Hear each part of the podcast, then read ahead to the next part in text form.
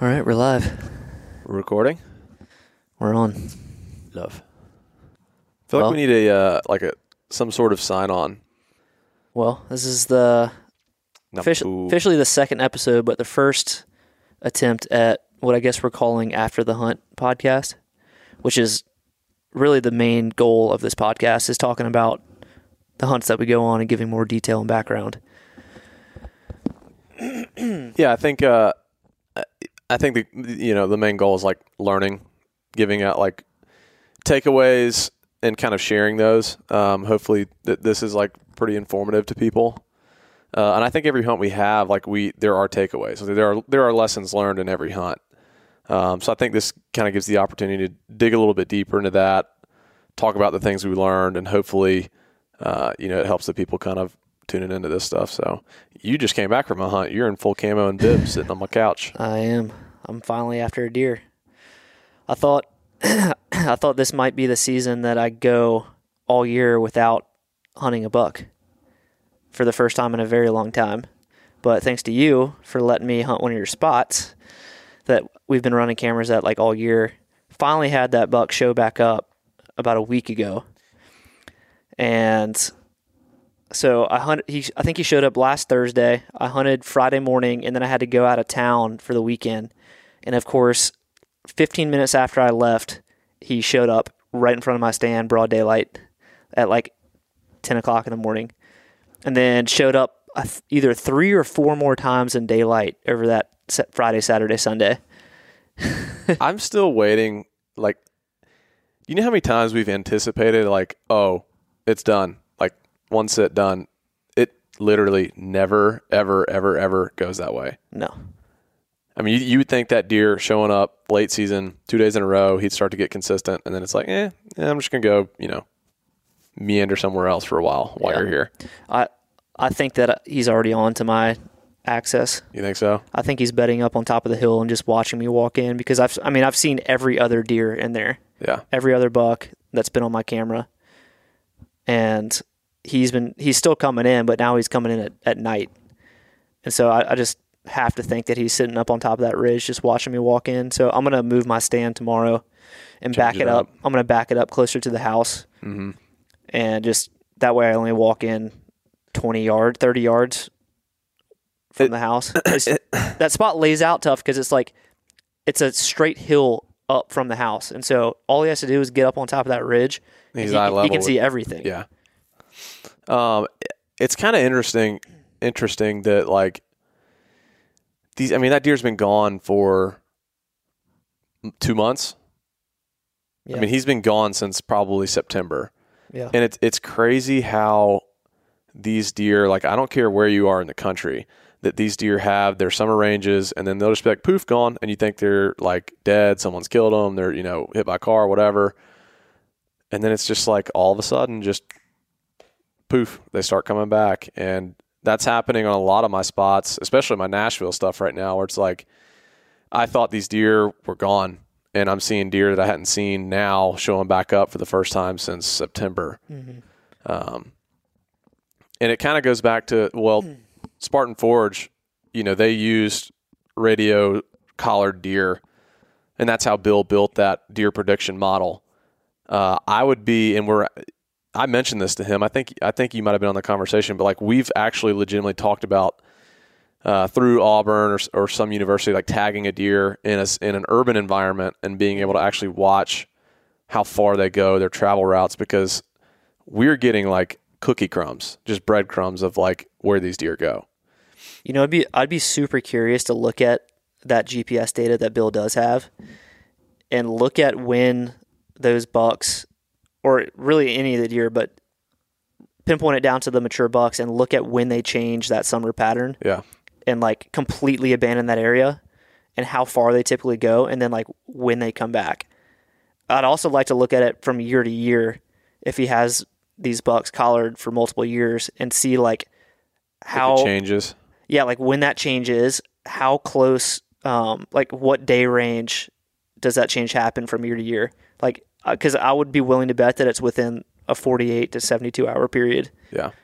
every year that they change that pattern. I mean, dude, there's there's been multiple times where you know, I've been aware. Maybe I knew where the deer summer range was. Maybe I didn't.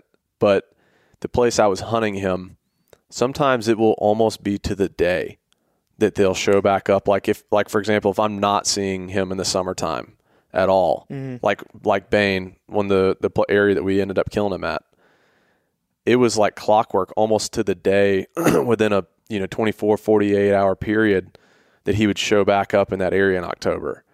And like to me, it it amazes me how consistent sometimes they can be with that timing, and they have no calendar in their head.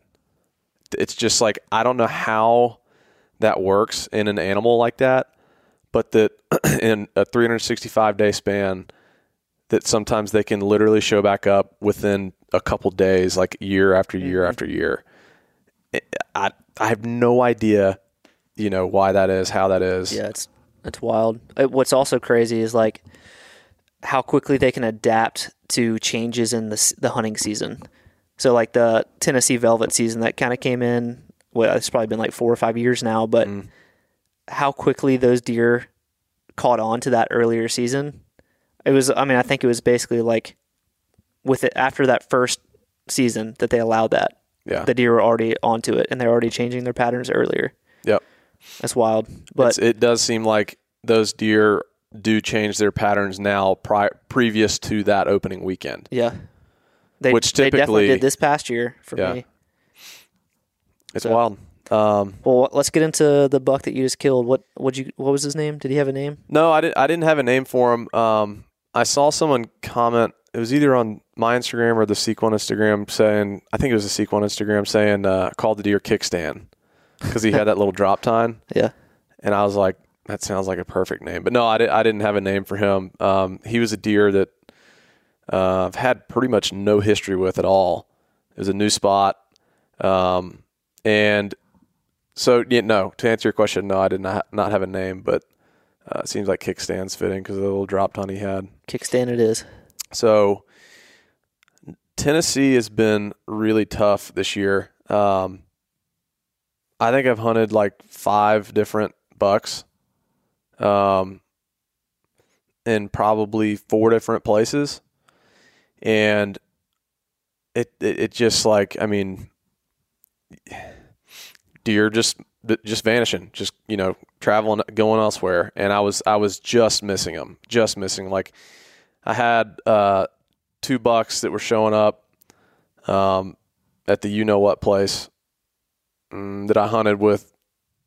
I don't know how to describe that area to you without just saying The anything. the two hundred. no, no, no, the other area, Oh. kind of where I. Oh yeah yeah yeah. yeah. So there was two bucks in there that would that, that I would have that were mature, and it's like late October came in. Those bucks were in there tearing that place apart, and it was like by the time I had gotten there, um, they had already changed their patterns to go. You know, I guess go find does, find does, find does. Um, and so I, you know, I hunted those couple bucks in that area for a couple weeks. I hunted the the the big, you know, 190 ish deer. Uh, he showed up that one day, perfect daylight in my food plot under my mock scrape, and then I have not seen him since. That's been a month now, um, and I was juggling between those places a lot, and so um, I kind of went back up there, and I was like, I, I've got to not, I've got to get some something else going. Like it's just it's not happening in the places that I was certain it would have happened at some point during the season. I, I've got to I've got to get something popping. I got to get it rolling. Got to got to open up new doors. Just get into a new area, fresh start.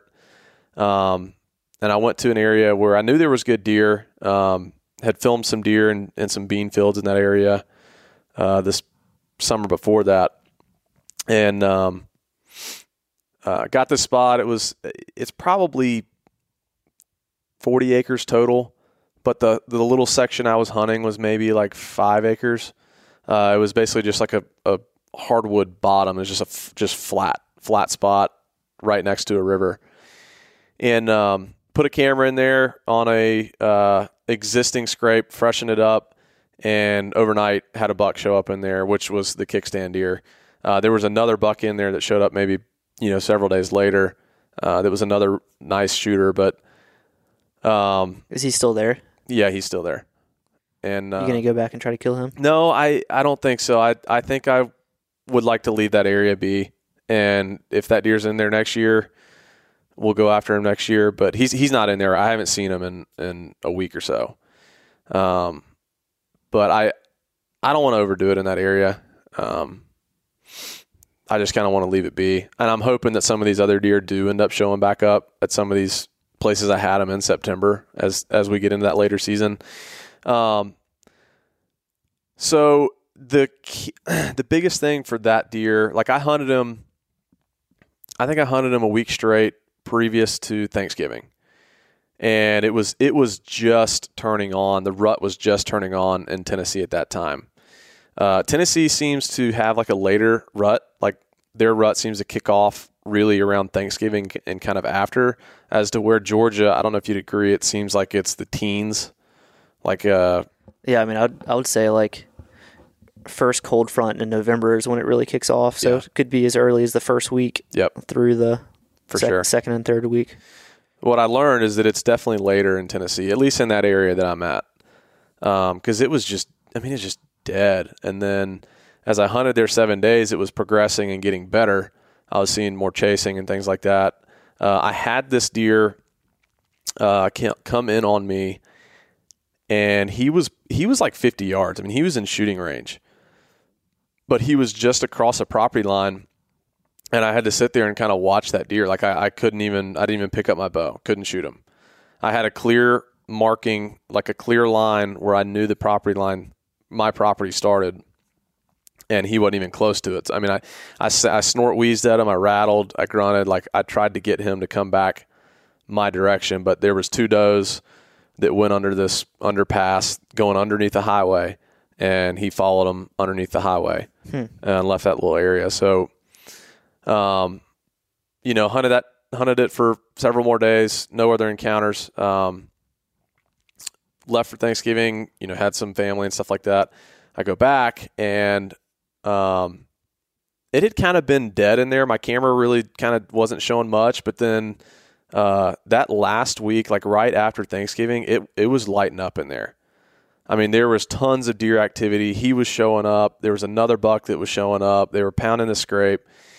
And two things that were really important on this at this spot where it was my access.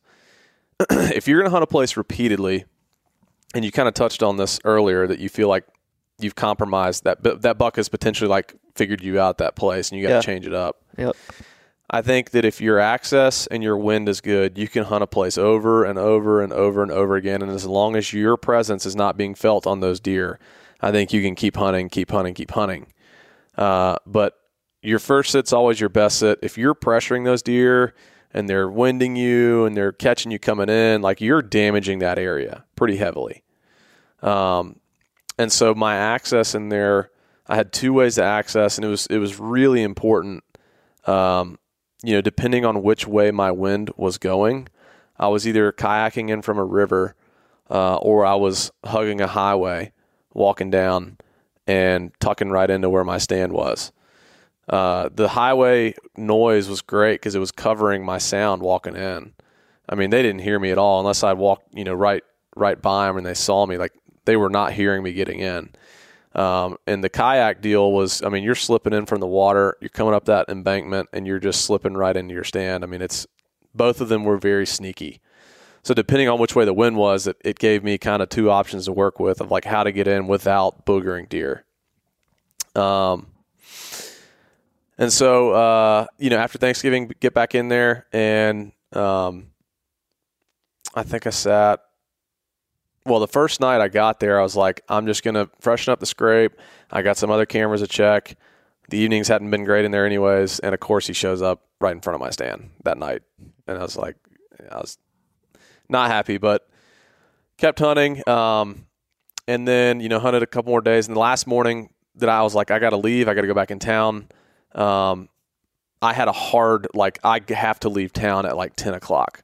I had stuff I had to do back home, and of course my last sit, deer comes in at like I think the shot was at like seven o'clock, and so I knew that I probably would not be making it home uh, in time. But this this kind of brings up an entire new conversation um, about self filming, um, you know, being real, like being real with hunting and showing real experiences. Like it's not always a perfect experience. Um, it never really happens the way you pictured it or imagined it. And I had pictured this deer like most of my, the vast majority of my activity was on the left side of my tree. So I had my camera on the left side, film on the left side. Um, that's where I was totally ready to film and shoot at that deer. Well, And you're hunting out of a, a saddle. I'm hunting out of a lock on Oh, okay. at, at this place. Um, and I was w- like really, really, really high up in this tree because cover's limited. Um, and there was a hill behind me. So like I needed to get high enough where deer coming off that hill were, you know, I wasn't eye level with them. Um, and so the deer comes from my right and he's chasing does, like moving around. I mean, he, he, doe came running out. He came running in after her. She goes running back into the woods. He goes running back in the woods. And I'm like about to come apart at this point. Like I, I, I saw, I was like, that's, it's him, it's him. And I'm like, I have my camera on the left side. I'm trying to swing the camera like b- arm behind my back to get like try and get it angled on the right side of my body and tree. And then trying to film the deer while trying to grab my bow, trying to range the deer, trying to get my sight adjust, my pin adjusted, while keeping the deer in frame and have enough time to clip in, draw, get the right shot, get him on frame, and kill that deer. Like while he's on does and stuff. Like it was, mm-hmm. it was chaotic. Yeah, the self filming definitely adds another dynamic to it. Makes it way more difficult once that deer's kind of within shooting range. for sure. I mean, it's hard enough being filmed. It's hard enough when you're not filming at all and you're trying to range the deer and stop him in a shooting lane, know the range, know which pin to shoot without spooking anything else around you. But when you add the element of moving a camera around, having to adjust focus and zoom manually with the lens because we're using like mirrorless cameras Yep. with like separate lenses. We're not using a camcorder. It's I mean, you have to leave your bow hanging on the hook until you're ready to shoot. Yeah. I think it. I think it increases like your movement probably five times. Oh, what, it, what it should be.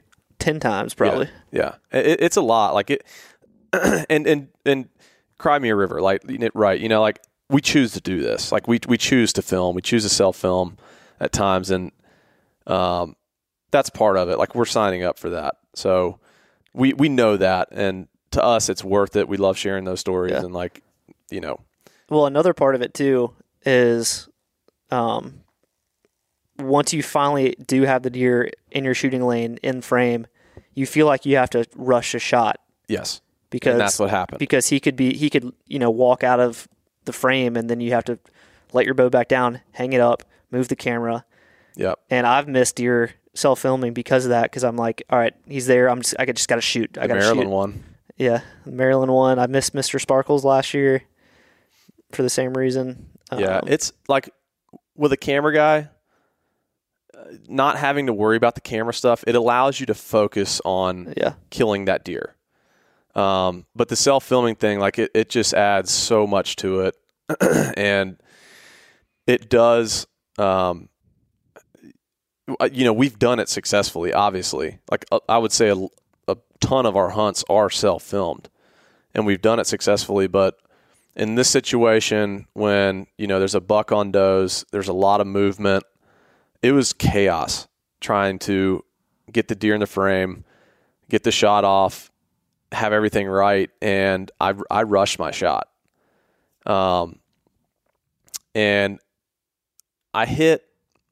If I was ground level with the deer or lower in a stand, it would have it would have heart shot him. But I was really high up, and I hit three inches lower than I should have to go through his heart. And it was just a rush deal. Like I was really, really disappointed in myself uh, after the fact of being like, I rushed the shot.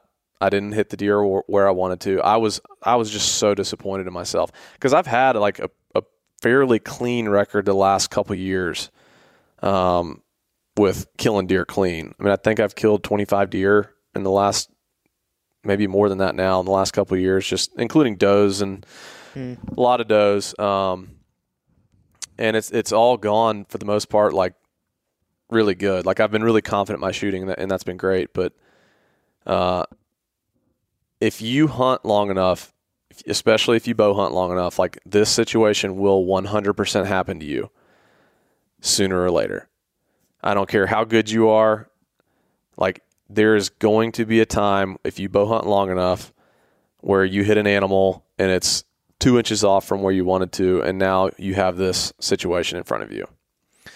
Um, and that's kind of what happened to me. And I, and I hope that being real and telling this story, like that there are takeaways for people listening. Um, but I, dude, I've talked to probably 20 different friends this year that have shot deer with a bow, haven't found them, or, um, you know, wasn't a great shot, found them the next day, later, you know, this, that, and the other. Like, or the deer shows back up on camera. Um, and so, like, it's a real life situation. It happens to bow hunters. Um, and Drew and I choose to be as real with you guys as possible. Like, I think that's really important. Um, I don't feel like most shows would, um, you know, do that, I guess, all the time. You'd see the first shot, and then next scene is you walking up on the deer and be like, "Oh, there he is!" Went Right. twenty yards. Yeah. when that's just not really what happened. Yeah, Um, and so, you know, what happened with this deer was after my first shot, I hit low. He ran to like 35 yards, and and uh, I was always like years back. Jay told me this, but it's like after your initial shot, if you get any opportunity for a second shot opportunity at that deer, you take it. Even if it's not like the perfect ideal shot, like you need to get another arrow in that animal yep. and do your absolute best to finish him off. And so he was he ran to like 35 yards. He's facing dead away from me. And I'm sitting there ready. I'd already ranged him. I'm sitting there, you know, waiting for him to give me he's he's just standing there. So I'm hoping he gives me some some sort of better vantage point to try and get into his vitals. And he steps left and gives me a hard quartered away. And you know, I think he was going to continue to walk off. So he gave me that hard quarter away. I put it in him behind his back rib. Um, and it went up into, I think it went through gut. And I think it, looking at it after the fact, I think it went into liver. I was hoping, watching the shot back, that it hit, hit back of opposite lung. Yeah, I was I was shocked after you sent me. I mean, you just recorded the camera screen with your phone and sent me the video, but it looked like you crushed him on that second shot. Mm-hmm. Like obviously the the entry was really far back, but I mean he was almost dead facing away. Yeah. And I thought that your arrow went through either through his heart or really close to it, at least catching like a full lung and buried up in his opposite shoulder. Yeah. So when you said he was still alive after that shot, after waiting for several hours, I was pretty surprised. And yeah, and, and I like watching the footage back too. That was kind of my what I was thinking and hoping was that like I really hope I caught that back lung, you know, going through gut, through liver, into lung, like that deer would be dead as a hammer. But I knew with that shot, even if that wasn't the case, like that's a dead deer. Like he will die from that arrow, whether it's you know he runs and piles up, or if it's you know you got to treat it like the you know 24 hours later, let 16 hours go by, whatever that number is that you go and give that deer time to die. But 100% fatal shot. And so after that hit, um, I sat and I sat there and glassed with my binoculars and I saw him at probably like 120 yards, 140 yards, and he just was kind of like stood there and slowly walked, um, and then walked into some privet right up along this river. And I sat in my stand uh, or in that area for like an hour, and I just didn't leave. I just like kept watching, kept glassing, watching, watching, watching, making sure that if he left that area, that I would see it and be aware of what he's doing. And so sat there for like an hour. He didn't come out of there. And so I left and gave the deer like six more hours. And, you know, when we went back in there, I was super hopeful the deer was already dead based on that second shot. Um, but I but I was also very aware that he very well could not be. And so we go to start tracking and you know, when you're tracking a deer like that and you have the room to do it, always bring your bow, track really, really slow. And I mean, we were going 10 feet, binoculars looking around, 10 feet, you know, looking, looking, 10 feet, 10 feet, really, really slow, really, really slow. And we get over to this area where he's at, or where I thought I had seen him at, and we're looking like we're not we're not seeing blood. We're not, you know, we we're creeping, creeping, creeping. We kind of walked this area out where I thought he would be. Didn't see him, and we walked the two exit points where they leave from this property. Found no blood, no signs of nothing, and I was like, he's got to still be in here. So we kind of backtracked, and we stayed on the high side uh, above this river. There's like river, and then there's like a ledge, like a ditch from the river, then it rises up to this ledge. Um, we had walked the top part of that ledge, and I, I told Slade, I said, I'm going to get in the kayak. I, I felt like there was a lot of ground we didn't see from the, the route we took. and I said, I'm going to get in the kayak. I'm going to start paddling upstream, see if he's laying dead in the river or kind of below this ledge that we can't really see from just walking on the top of it. And so I started paddling upriver. I'm paddling, paddling, paddling, paddling. And I just like catch the slightest glimpse of movement to my left, and I saw deer's body. Immediately knew it was him, and I stopped paddling and just let the current drift me back. Was he up on the bank or was he like down?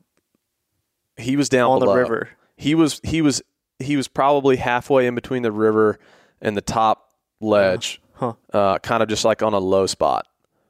And 100%, if we would have left that deer there and come back like the next day, he'd be laying right there, dead. Um, but again, any chance, any opportunity where you feel like you can finish that deer, you take it and you do it. Mm-hmm. So I let the current drift me back. I go grab my bow. I had to put my orange back on again because we're now hunting. And we creep up and we probably get to like seven yards and we're seeing blood all on the ground and stuff. And so I see his tips, tips of his, his antlers. He's looking clearly very aware of us. And I come to full draw and I, I pop up and he sees us, takes off running. And I, and I got a third shot in him shooting through some brush at probably 12 yards, 15 yards.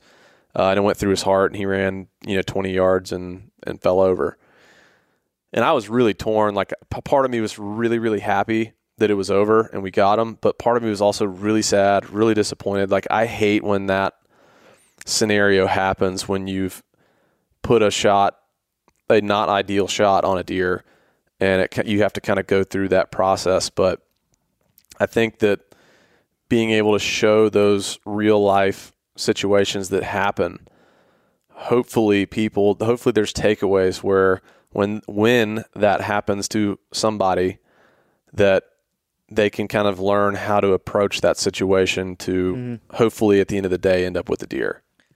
Yeah, I mean I I I'm pretty confident in saying that if you ha- haven't had the experience of going through that before or like having Jay go through it and kind of relay his um, knowledge that he's gained in that experience like you probably would not have that deer in your hands right now. No, absolutely because not. if you had not taken the second shot, that deer could have run run for miles and you never find him. Mm-hmm. Maybe he dies, maybe he doesn't. I don't know. so you knew that you had to get that second arrow in him as soon as possible, and then if you had just been like, if you had, if you were just satisfied with that second shot and been like, all right, yeah, he's dead, like let's go in there and get him. You barge in there without your bow, you spook him again. Gut shot deer runs for miles again, most likely after he gets up that second time, like you are not going to find that deer. I, I so think that, your odds of finding that deer when you jump him out of his bed like that drops significantly. Yeah. And I think that without that experience, most people are going to just go barging in there and looking for him and hoping that they just stumble across him. Right. Without their bow. Yeah. And with with probably a bunch of people and being loud. And mm-hmm. so yeah, I mean, obviously the goal is always to kill the deer as quick as possible, and we don't want these deer to suffer.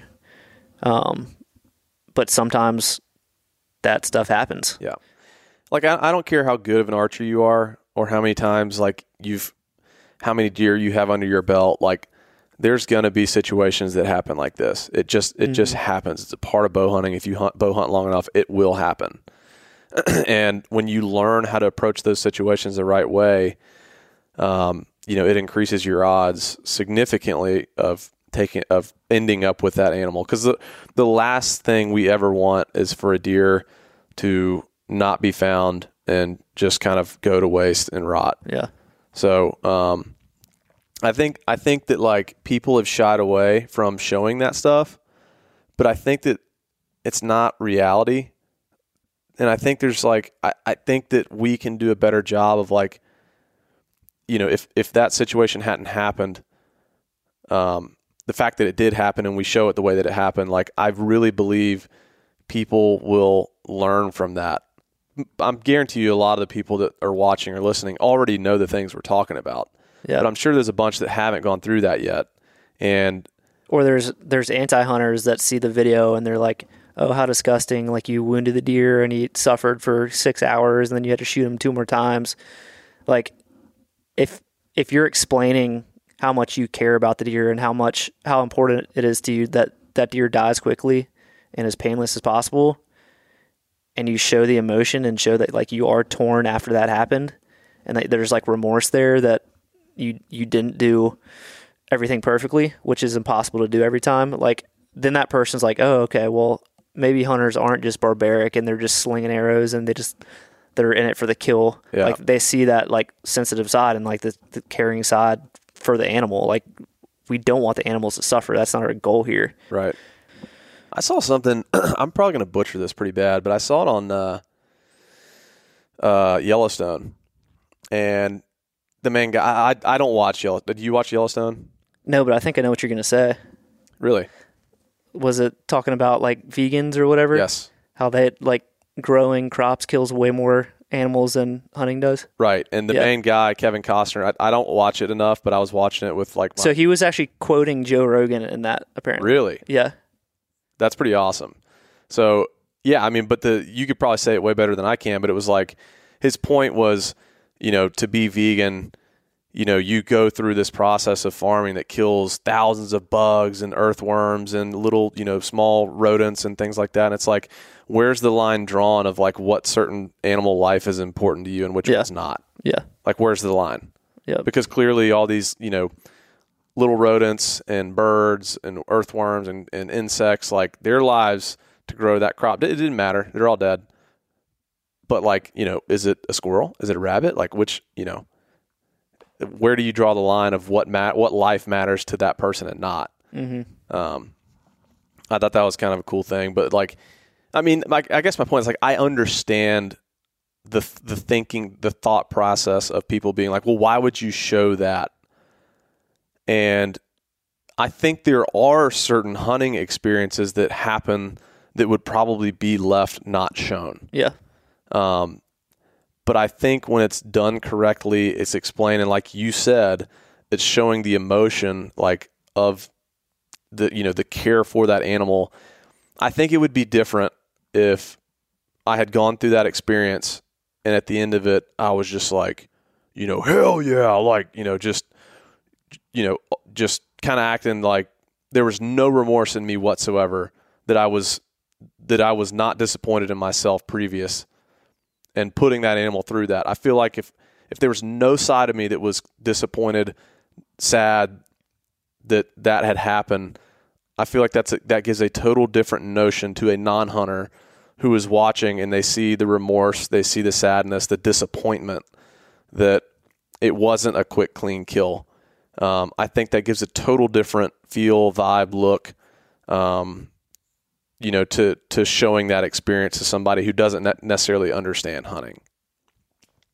Um, but I do think there are, you know, certain things that are are best left not shown. Yeah.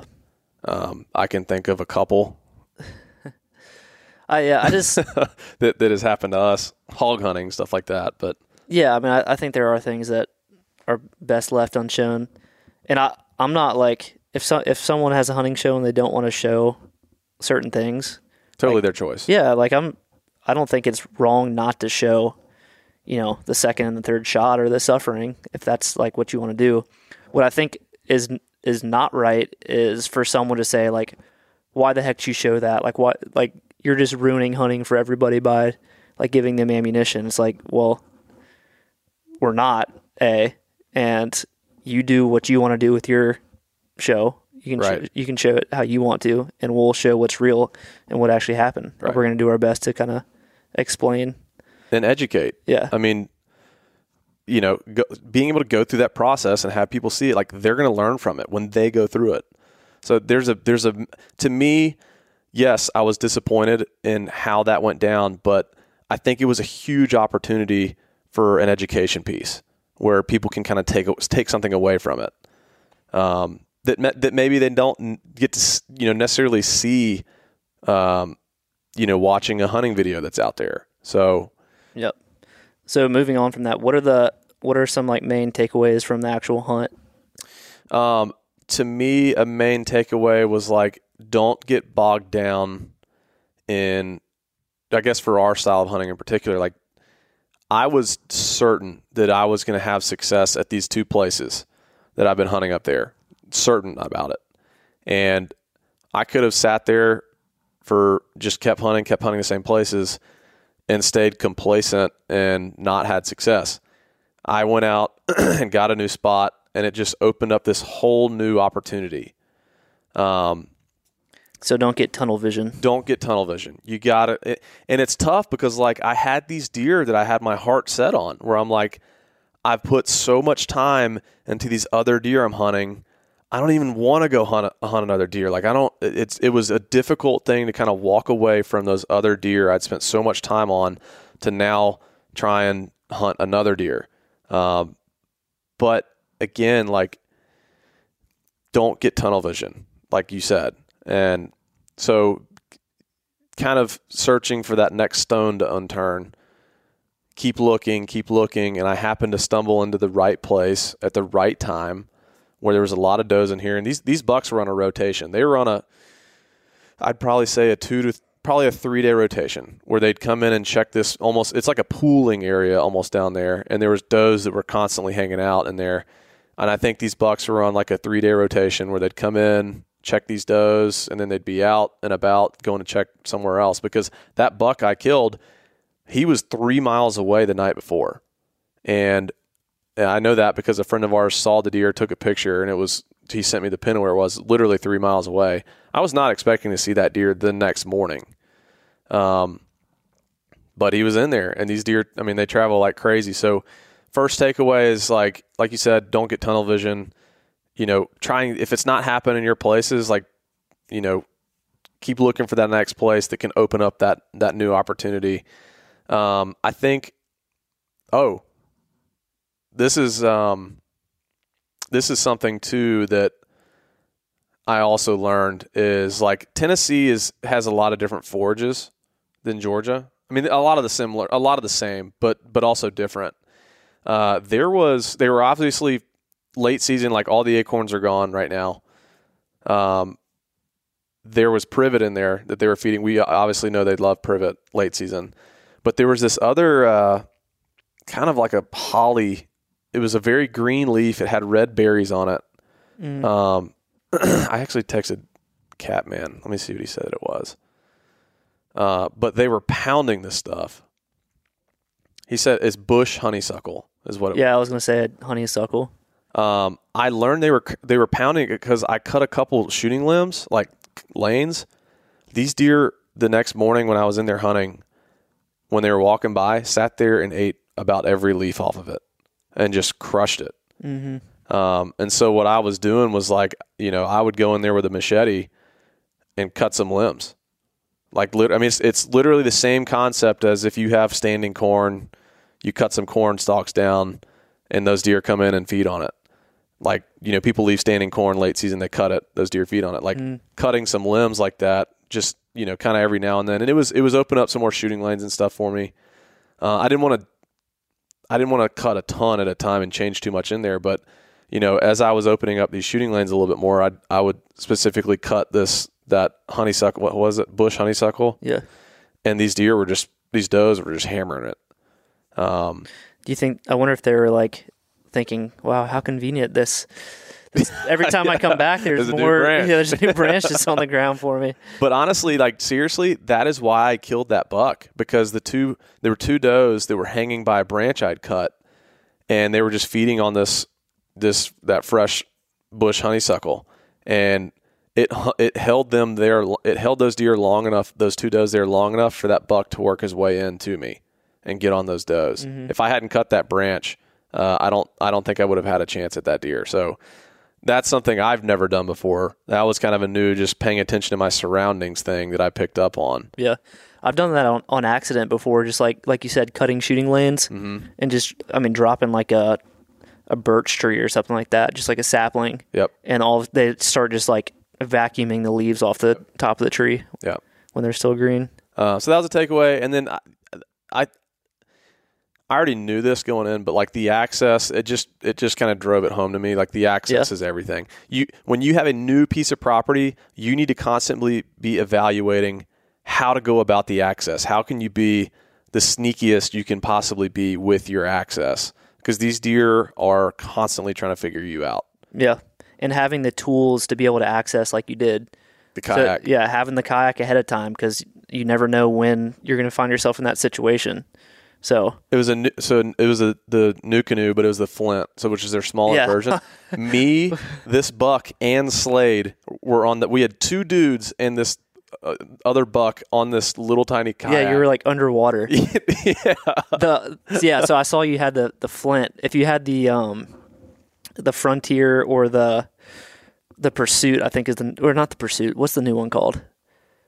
There's a new one that's like a mix between the frontier and the pursuit, but like you could probably put like three people and a buck in that 100%. thing, No and problem. be totally fine. yeah. But the, yeah, I mean that that would have been ideal, but most of the time I was hunting by myself. I was just bebopping across, and like I wanted that kind of more tactical kayak. Uh, and honestly, where we ended up killing this deer, we would have had to drug him out a so far, but we were just like drug him right down to the riverbank, threw him on the kayak, zipped on down, and loaded him out.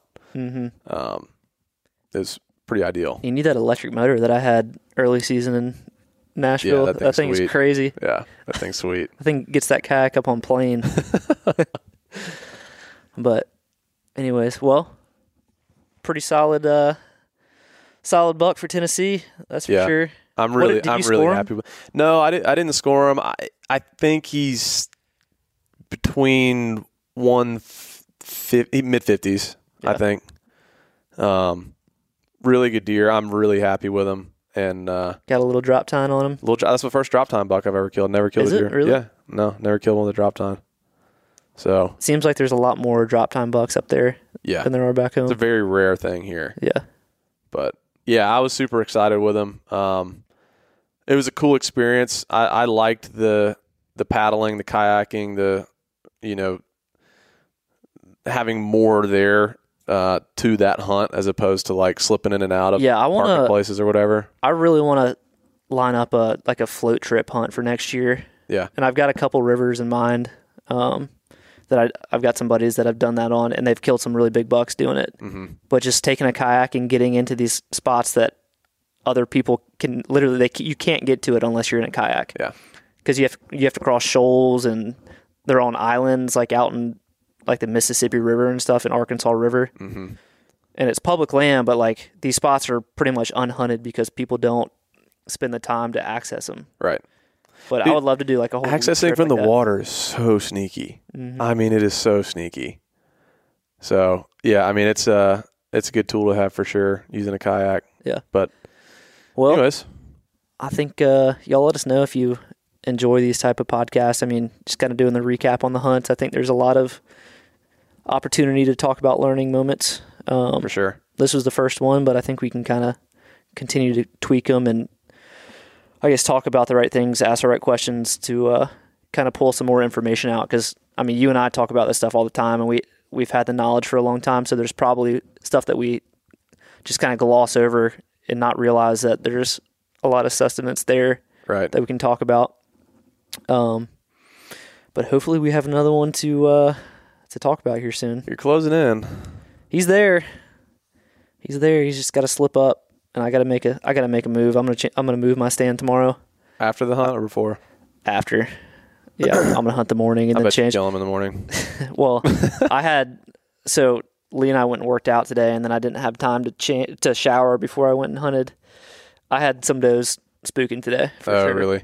Yeah, the wind kept swirling on me, and I I've lost all my cover in that tree, and they just they've like every time they walk under me, they they start to look up more. Like Yeah. the first couple hunts, they like would look up for a split second and then keep moving on, and now they're like I've had a couple blow at me. Yeah. So I think it's time to move. Changed up on them. Yep. But anyways, Cool. Short, sweet podcast. we'll see you next time. Bye.